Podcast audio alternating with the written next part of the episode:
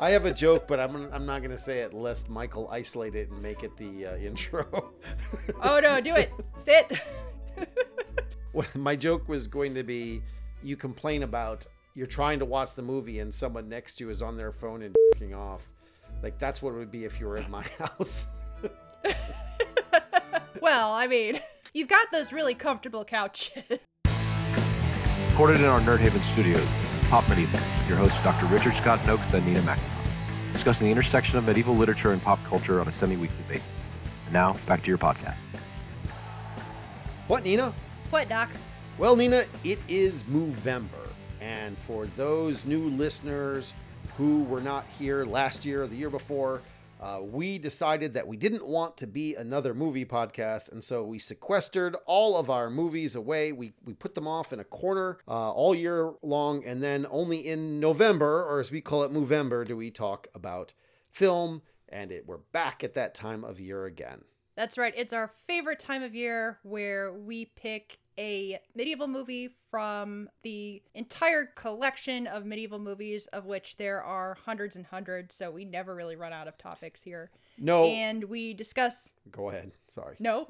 well, what I was going to point out is strangely, this year we had many fewer added to the potential inventory. That is true. There weren't a lot of brand new movies, but there were some interesting picks. There sure were. So, which one do you want to talk about today, Nina? Well, on the heels of our Sir Gawain and the Green Knight podcast from just a couple of episodes again, I would love to talk about the Green Knight. All right, excellent. Let's talk about it. All right, because I have a lot of questions. This was an interesting movie. And by interesting, I mean fantastic. Yes. I mean, I still have a lot of questions about it, but this is easily one of my favorite of this year. I loved it too. Actually, I really loved it. I think I'd love it if I didn't do medieval uh, lit. But there's lots of Easter eggs in there for people who who Yeah. love medieval literature and Arthurian legend and all those kinds of things. So I'm guessing that the answers to your questions might also illuminate things for some of our listeners. So, what do you got for me? I'm hoping so. And it's very rare that you and I both like a movie at the same time. It's it's common that we both hate a movie. And it's common that you will like a movie and I'll hate a movie or I'll like a movie and you will hate a movie, but we rarely like a movie at the same time. That's true. It's easier to get us on board with just a kind of team loathing. It, yes, exactly. It's it's more fun to hate on a movie. That's true. but we have to appreciate a movie when it's good. And for this movie, we have to take a knee. This movie is really really good. It's it's masterfully written, directed, the sound, the score, the cinematography, the costuming, the acting, just everything it just is, you know, chef's kiss. It has to be nominated for something. yes, yes, right. some great award show whether it's the the BAFTAs, the Oscars, the Golden Globes, they have to give it something. Nickelodeon Kids Choice. Yes, sure. If children watch this movie, I'm going to give them the side eye, but okay. Wait, wait, wait, hold on. So before you ask your first question, Sure. I should just say I don't think you should hold back, and I'm not going to hold back. So if anyone out there thinks I don't want any spoilers, then time to stop this, watch The Green Knight, and then come back and listen. Uh, listen again. So I'll pause here and wait for you to watch the movie and then you can come back. So pause.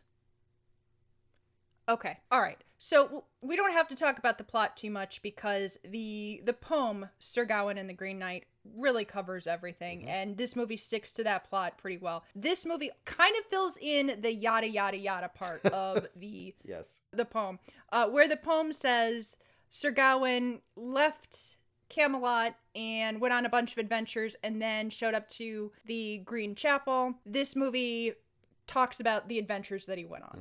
Um, and it does differ uh, a little bit here and there, but it pretty much sticks to everything. So let's not let's not get too much into the overall plot. I do want to talk about the themes and the the nuances here. The first and foremost thing I want to talk about is the theme of games that we talked about in the the podcast of, of Sir Gawain and the Green Knight. The theme of games is dropped in the movie, although that is in the movie. It's more like the theme of manhood and knighthood picks up where that left off, right? Yeah, I think so. And so, for example, in the poem, Gawain is essentially tempted by uh, Lady Bertilac three times, and then there are because that there's three exchanges of gifts in the hunting scene. That's all. That's all kind of squished down to one one and done for for each of them. So that that Yeah. part is really truncated quite a bit, and it's not as thematically important. There's a couple times that that they reference it being a game. I believe the, uh, Arthur says to Gawain, "Remember, it's just a game." Uh, but except Yeah. for that, there's very little. Yeah, on the subject of names, by the way, if you watch the credits, because I, I like to watch the credits to see who's who and which actor I can identify, and like Lady Bertilac, Lord Bertilac, they're not really given names, and neither is King Arthur or, you know, Lady Guinevere. They're just credited as King and Queen, and I think it's Lady of the Manor or Lady of the House and Lord of the House. And also, Lord Bertilac or the Lord of the House, he is not the Green Knight. As he is in the the poem. Yeah, the face. I am actually not certain that he- isn't supposed to be, uh, as he is in the Mhm. poem, because the face and voice are very similar. But he's certainly played Mhm. by another actor. Another kind of, and this Yeah. leads to some real ambiguities that I can't answer for you. So, for example, there's a little variation on Gawain's heritage, uh, but Yes. normally his mom is Morgause, more commonly, hmm and Morgan Le Fay would be his aunt. And I think that's pretty clear in the in the poem. It's not clear that his mom's Morgause, but what's clear in the poem is that Morgan Le Fay is not his mom. So because the Mhm. character here is credited as mother, I don't know if it's postulated that Gawain's mother is actually Morgan Le Fay uh, in this telling the story, or if Morgause is filling in the role of Morgan Le Fay here because she's just mother.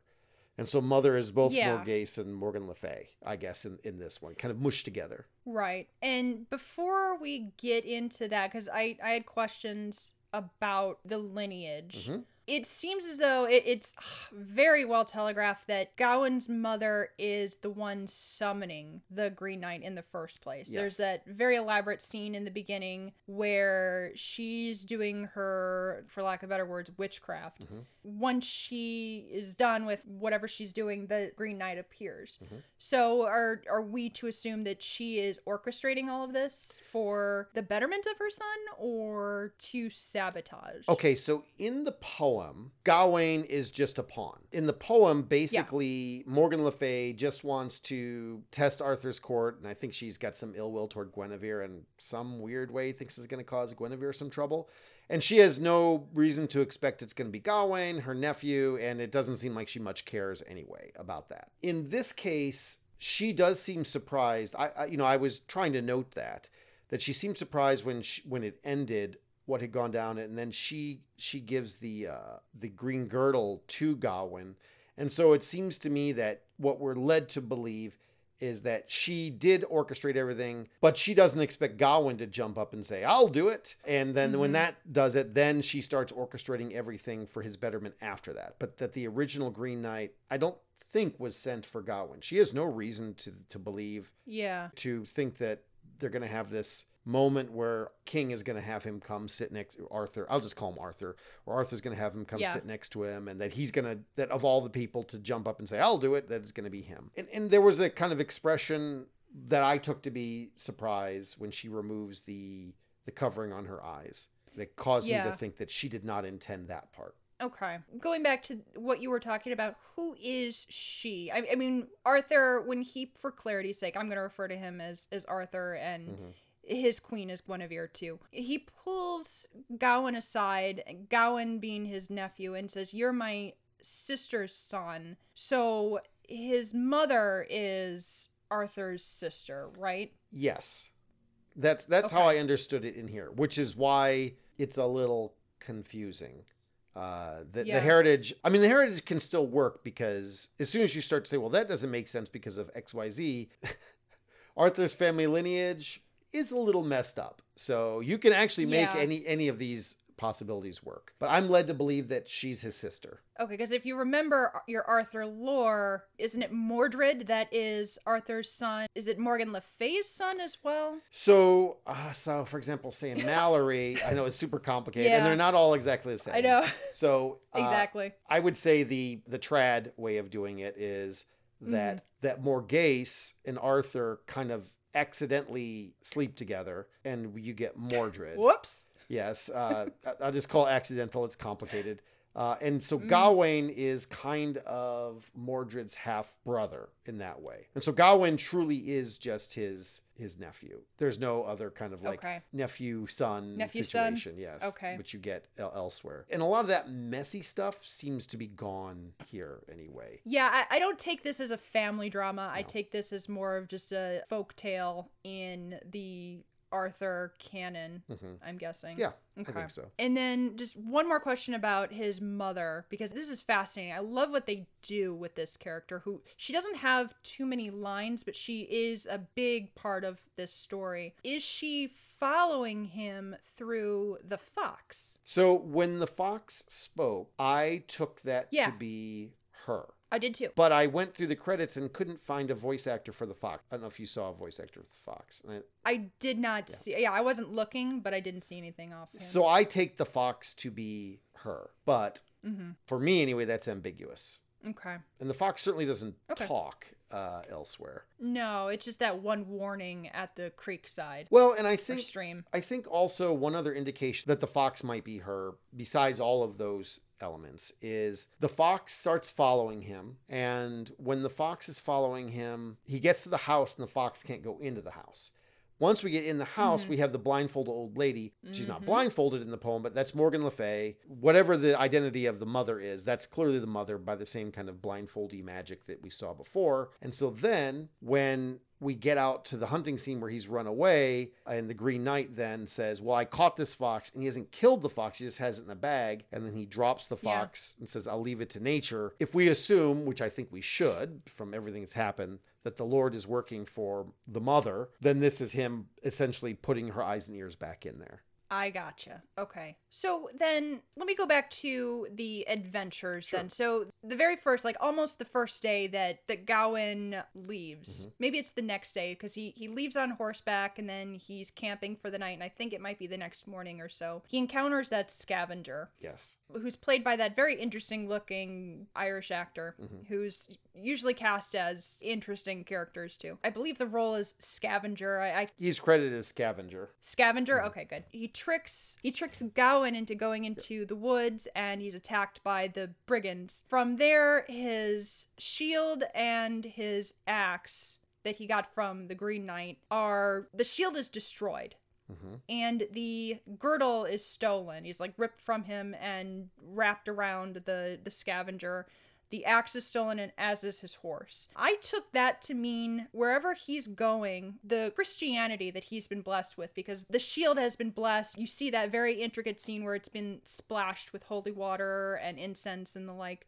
Wherever he's going, the Christianity that he comes from is not going to protect him. He's now in something otherworldly and something magical and witchcrafty. Did you get the same from that? Yeah, I mean, one of the complicated elements of this film is that it plays around with time a lot in Mm-hmm. alternate realities, in things not actually happening in the sequence that they happen in. I mean, we have the shield, the very famous shield. Guinevere literally describes it as it's described in the Yeah. poem. And as we go further in, you know, we start to have more shots of things upside down and things start to get weirder and weirder and weirder uh, as we go further in. So I, I think that's right. The thing about the scavengers that I'm not certain about is well, first, let me just point out something from the very beginning of the film. So in the beginning of the film, we see a out of a window we're looking at kind of like a barnyard and up in the corner in the distance we see a little fire break out now we have just seen gawain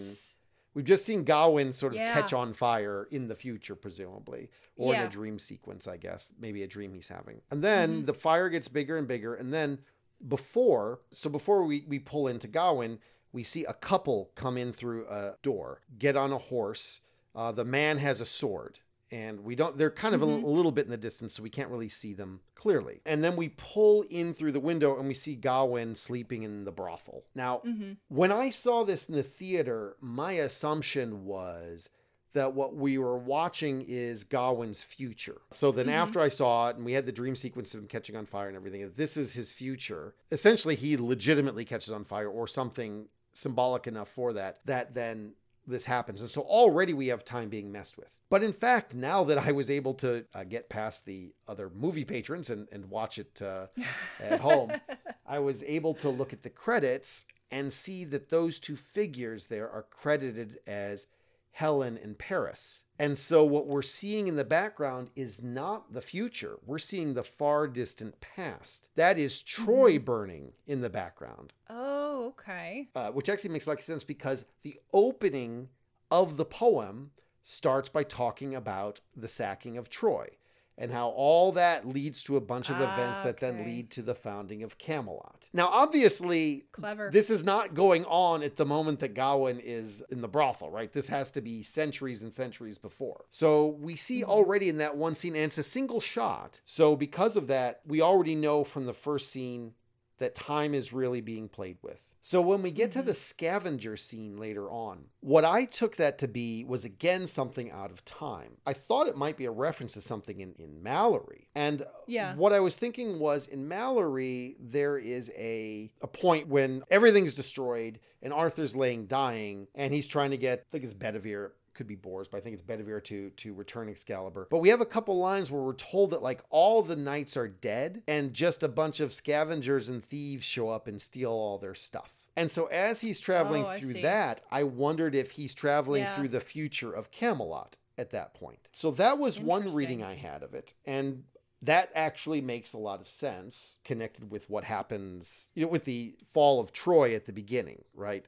Fall of Troy, and then we see the aftermath of Camelot, and then we we, we follow his character through there. I think another possibility too regarding the scavengers, and I can't nail this down, so I'm throwing this out there as a as a theory right now. But that's the Green Knight again, because when the brigands Mhm. attack him, it is the one young man and two young women, and when he gets to the castle, it is a man and two women uh, women there, and they of course have Gringolet, and they of course have the the green girdle and they have those elements uh, that Gawain needs. Now, the reason I'm not 100% certain about that is frankly because I can't quite figure out his mother's motive for taking it away from him, for taking the protection away from him that she really, really, really wanted him to have, uh, or at least Mhm. said she wanted him to have.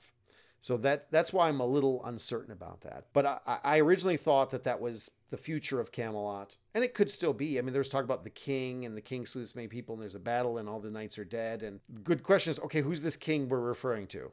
Jumping ahead a little bit because what you say what you're saying makes a lot of sense and to your point when they get to the lord and lady's house Mhm. the lady has this really chilling speech about the color green. Yes. because she's asking you know why why the color green? You know why do we scrub it out of our bodies? Why do we scrub it out of our walls? What she's really talking about is time Yes. and she's talking about how we try to stop time, we try to avoid time, but it's going to come for us. It's not just going to come for our bodies, but it's going to come for everything. Mhm. And we can't avoid it, and it's just going to ravage us. It's uncaring, it's unfeeling, it's all part of life. I'm guessing that just is, that's really just the center argument, the center theme for this movie, the constant playing of time. As soon as he leaves for for his quest, then time starts warping. Yeah, I think that I think that makes sense. And he runs into all sorts of weird adventures that that seem out of time. Yeah, and that's her warning to him is like you're this is what you're experiencing right now is you're trying to run from it, but you are not going to be able to escape it. Mhm. Then now jumping back, after his adventure or his encounter with the brigands, he goes to a a cottage in the middle of a wood and he encounters Saint Winifred. Yes, I I could not I actually had to do a lot of deep research to figure out if there was any connection at all. I mean, I, I teach this thing every year. She's not mentioned directly in the poem in any way. Right. However, right. It is said that he- goes past a place, essentially the Holy Well, uh, which is a reference to that pool where where he pulls her head out of. So so Saint Winifred is an earlier, I think she's Welsh saint. The version she tells of what happens to her is a modified version of the story. The, the basic story is she's one of these. There are a lot of saints, especially uh, classical and early medieval saints, who they're young women, or actually sometimes young men, who want to keep their virginity. Sometimes they have an arranged marriage, sometimes they have an over uh, over aggressive suitor or something, and then persecution and often martyrdom occurs. As I recall, in her case, what happens is it's not a traveler; it's some guy who wants to wants to marry her, and she becomes a nun instead, and he gets mad and cuts her head off. And unlike here, where I, I think it's implied that like he throws the head in the pool or something. As I recall, mm-hmm. in the original Saint's life, the where the head goes, a holy pool appears there because mm-hmm. her head is there. And so I think part of it is just well, there's this vague mention of this place, so I guess he went there. But also part of it is this has to do with losing your head, cutting off your head, and what right, you yeah. should do or could do for that. There's a wonderful moment when she says, "Will you go in there and fetch my head?" And he says, "Well, what are you going to give me for this?" And she responds yeah. by saying, "Why would you ask me that? Why would you ever ask me that?" Yeah, I love that line. Yes, I, I agree. And, and aside from everything else, it gets at kind of who who he is and what he has to grow into grow into being. Um, but then later on, of course, I know we're skipping ahead here to the dream sequence.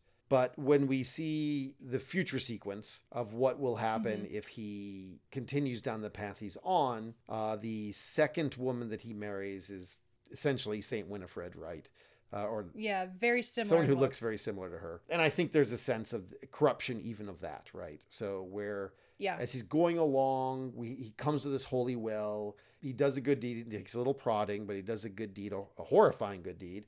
Uh, but he does a good deed, and then that's good. But if he keeps going down the path he's on, he's going to undo all that goodness and bring nothing but corruption. It's implied that the Lord that uh, kills Saint Winifred in the movie is the brigand the scavenger from the the previous scene too because you see he find that's where he finds the green knight's axe yes although mm-hmm. she asks is it you so mm-hmm. i think it's the possibility that it didn't happen in the in between also mm-hmm. that it happened in the past and then in the present too uh, that definitely yeah. is another place that feels out of time I do want to mention the giants really quick yes. before we go on to the. Okay, so I, I love this scene because it's brief. After tripping balls on uh, mushrooms, because we're not quite sure if he actually sees these giants, but he's seen some weird crap lately. Gawain and his fox companion, who's been following him around for a little while, they see these giants traversing the valley.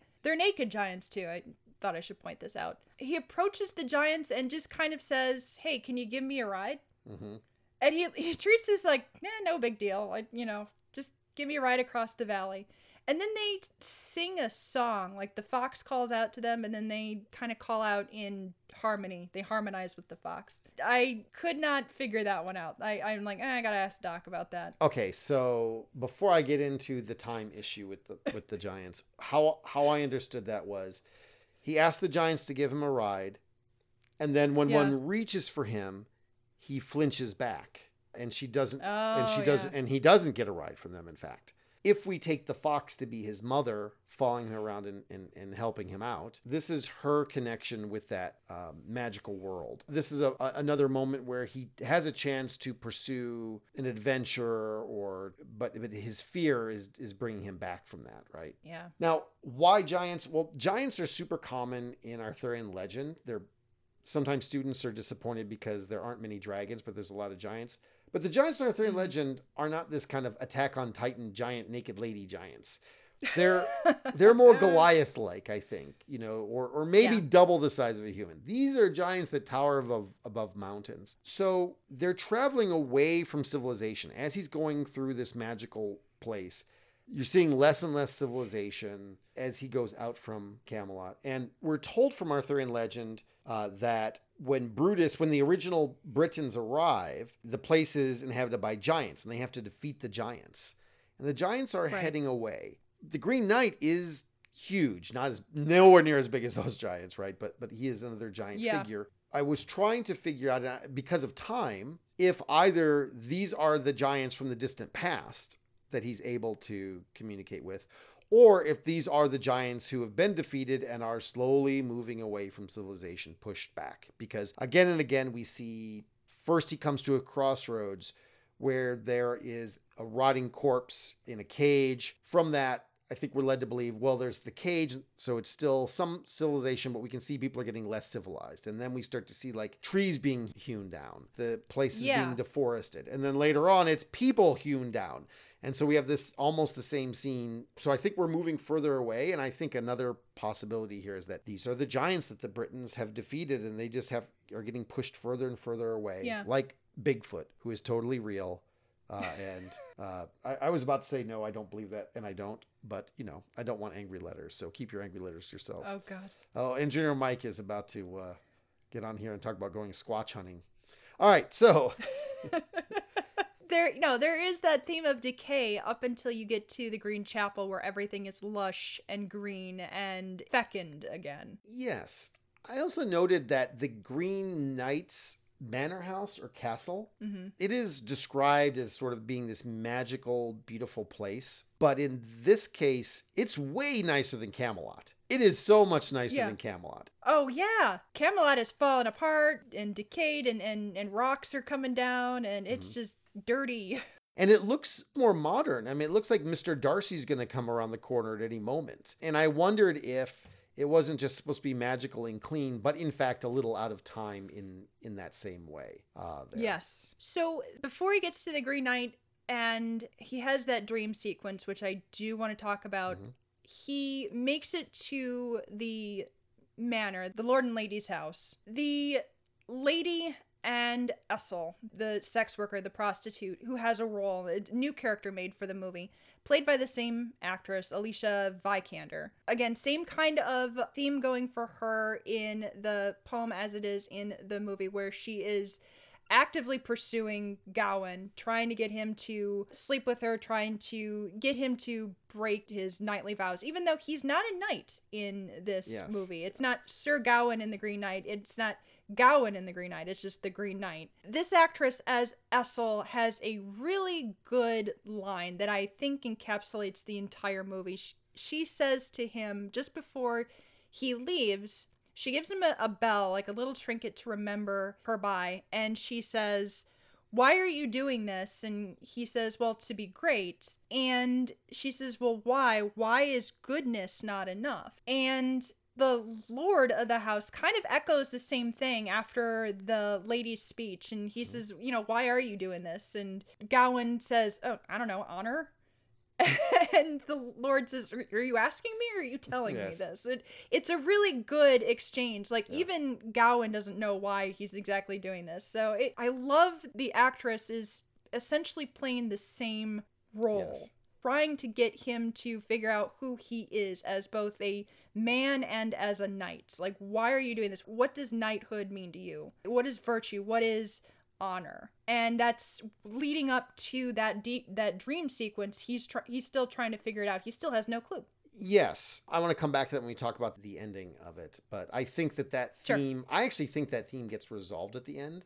Uh, but let's put that aside. But I think that is Sure. throughout, right? Is the question. What is the value of greatness and honor versus the value of moral goodness? I also think, you know, someone asked me, since the Green Knight is the Lord Bertilac figure, right, uh, in the poem, are we then led to believe that the the lady is indeed Essel? And I, I don't Mhm. think that at all. But No. but we do know that everything we're now in an illusion an illusory place at this point. And if I am trying to seduce Gawain and I'm going to use a magical I'm going to use some sort of magic, I'm going to I'm to make it look like I'm the woman he's been sleeping with for the last year. Use a glamour or something. Yeah. Yeah. Because she even says, you know, do you believe in magic? Do you believe in witchcraft? So maybe there's this hint that the women of the the movie, maybe his mother and Essel, maybe not. Well, yeah, maybe Essel, uh, the lady of the manor. They they have this connection somehow.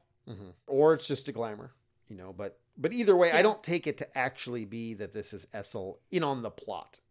I don't. Yeah. No, I, I don't either. especially because what we see happens later on with the future that he he sees where Essel it doesn't turn out well for her. Well, let's get to that. Okay. So he, because th- this is what we've been wanting to talk about, because this is probably the most fantastic 10 minutes of a movie I've seen in quite a while, because it's done with zero dialogue. Mhm. He goes to the Green Knight as he does in the poem.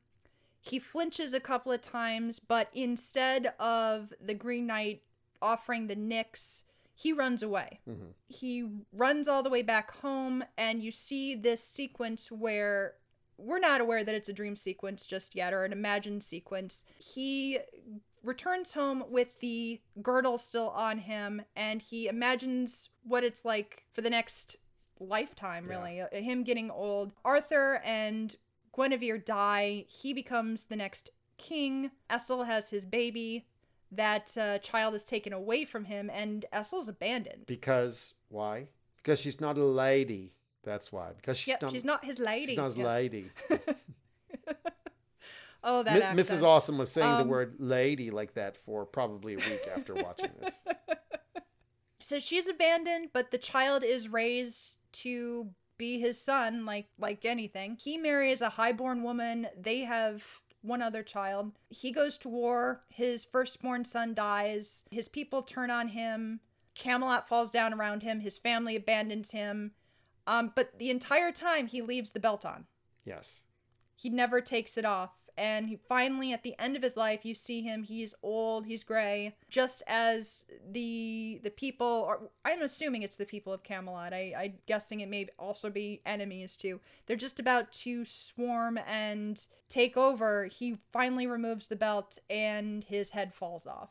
When that happens, uh, it cuts right back to the scene where he's kneeling before the Green Knight and he says, Nope, just a minute before you swing the, the axe." And he takes off the belt. It's it's an act of maturity. Mhm. Or at least, I don't know. Let let's talk about that. What you think. The Green Knight says, you know, attaboy, good for you.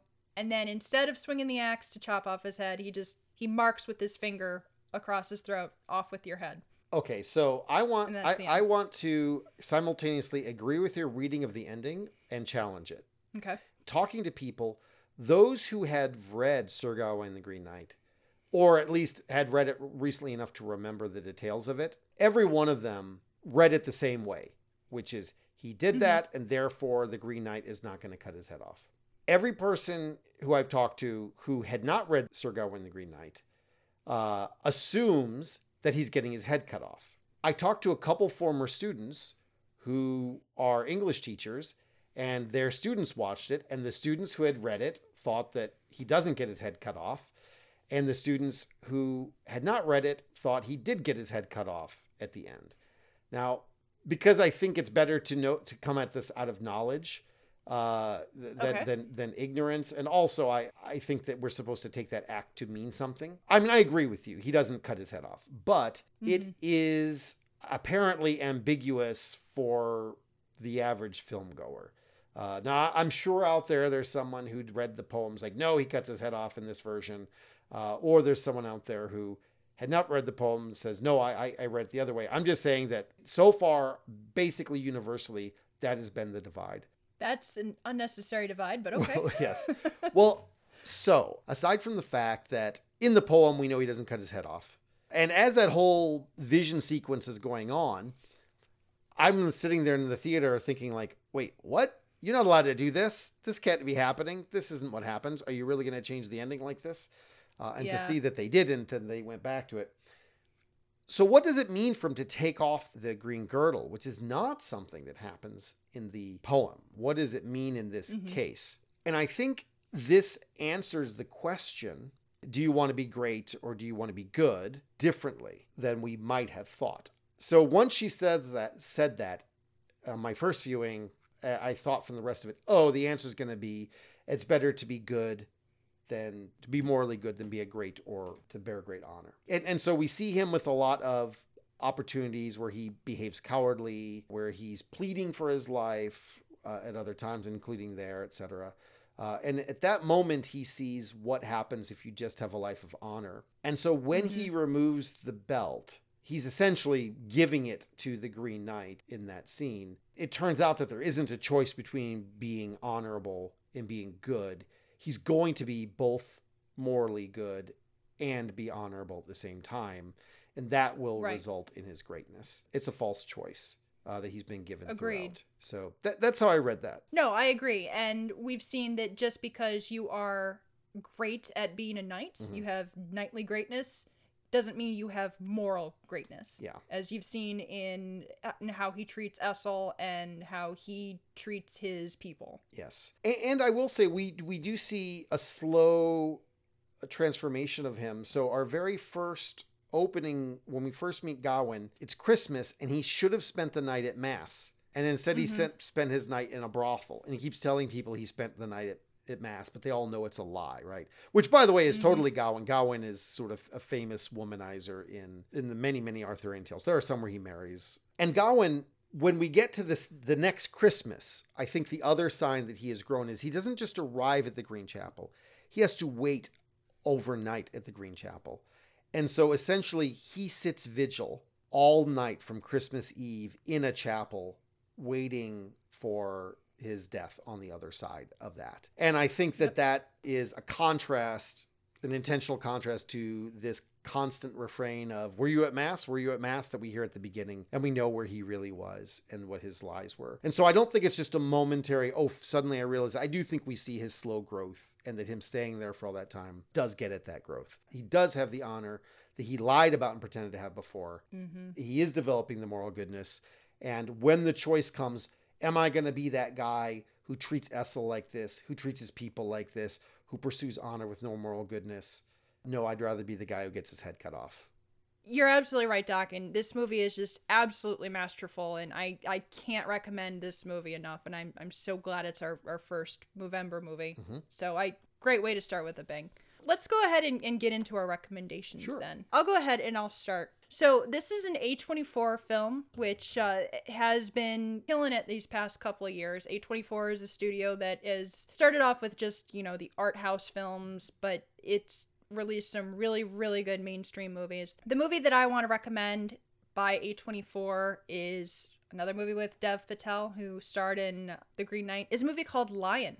Lion is a couple years old. It was Oscar nominated. It was the one Oscar nominee from a couple of years ago that people said, "Huh, what's this movie? Why, you know, no one's heard of it." It was the, you know, every Oscar Best Picture nominee has um, at least one movie where no one's heard of it. That was the one from I think it was 2016, 2017. Lion is a fantastic movie about a young Indian boy who accidentally gets lost. He gets on a train following his older brother gets shipped thousands of miles across the country, can't speak the language, and is just abandoned, just just lost for a long time. And then he grows up in the company of an Australian couple, and he tries as an adult to find his biological family. It's really really sad but really really uplifting toward the end. And dev patel is just a fantastic actor. So if you get a chance to see it please do. My second recommendation is the a24 app. That's how i first watched the green knight um, a couple of months ago and then i rewatched it on a, another uh, screening application. So it's called the screening room the a24 screening room and you get to see their movies in um, advance of anyone else.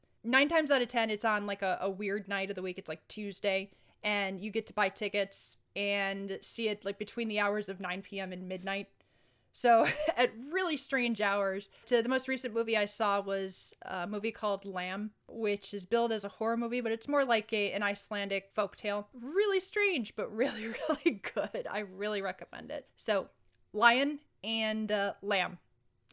Really the A24 app, basically. A24. Paul's Yep. offerings. So, Yep. what I have to recommend is I have to confess that although this is the best film adaptation of Sir Gawain the Green Knight, bar none, or Sir Garwin in the Green Knight, bar none. Garwin. Yeah, we forgot yes. to talk about that. Yes.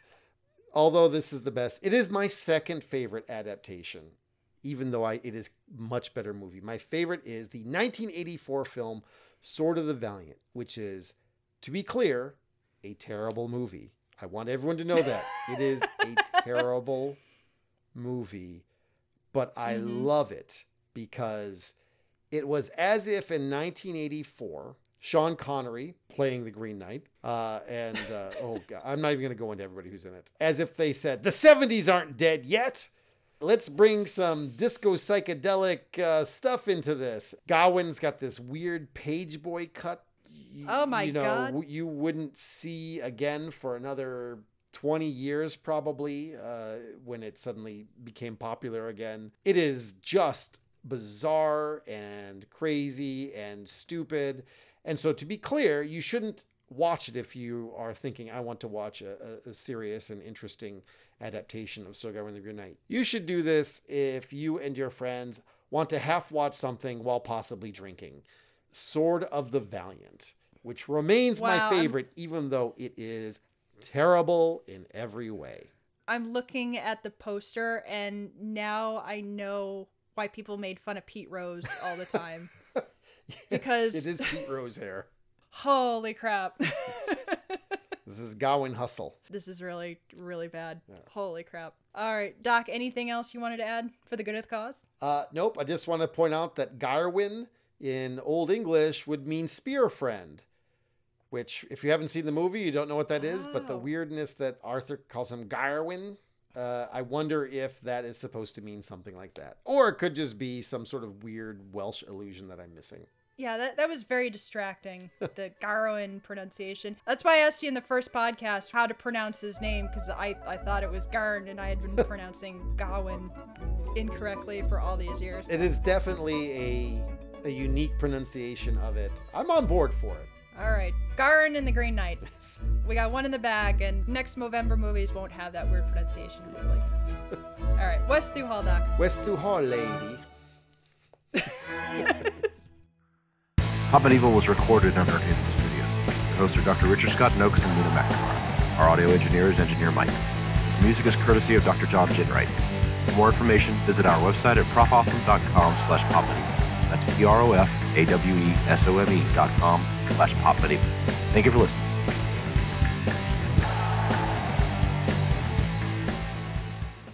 You've just pitched me both lion and lamb in the same.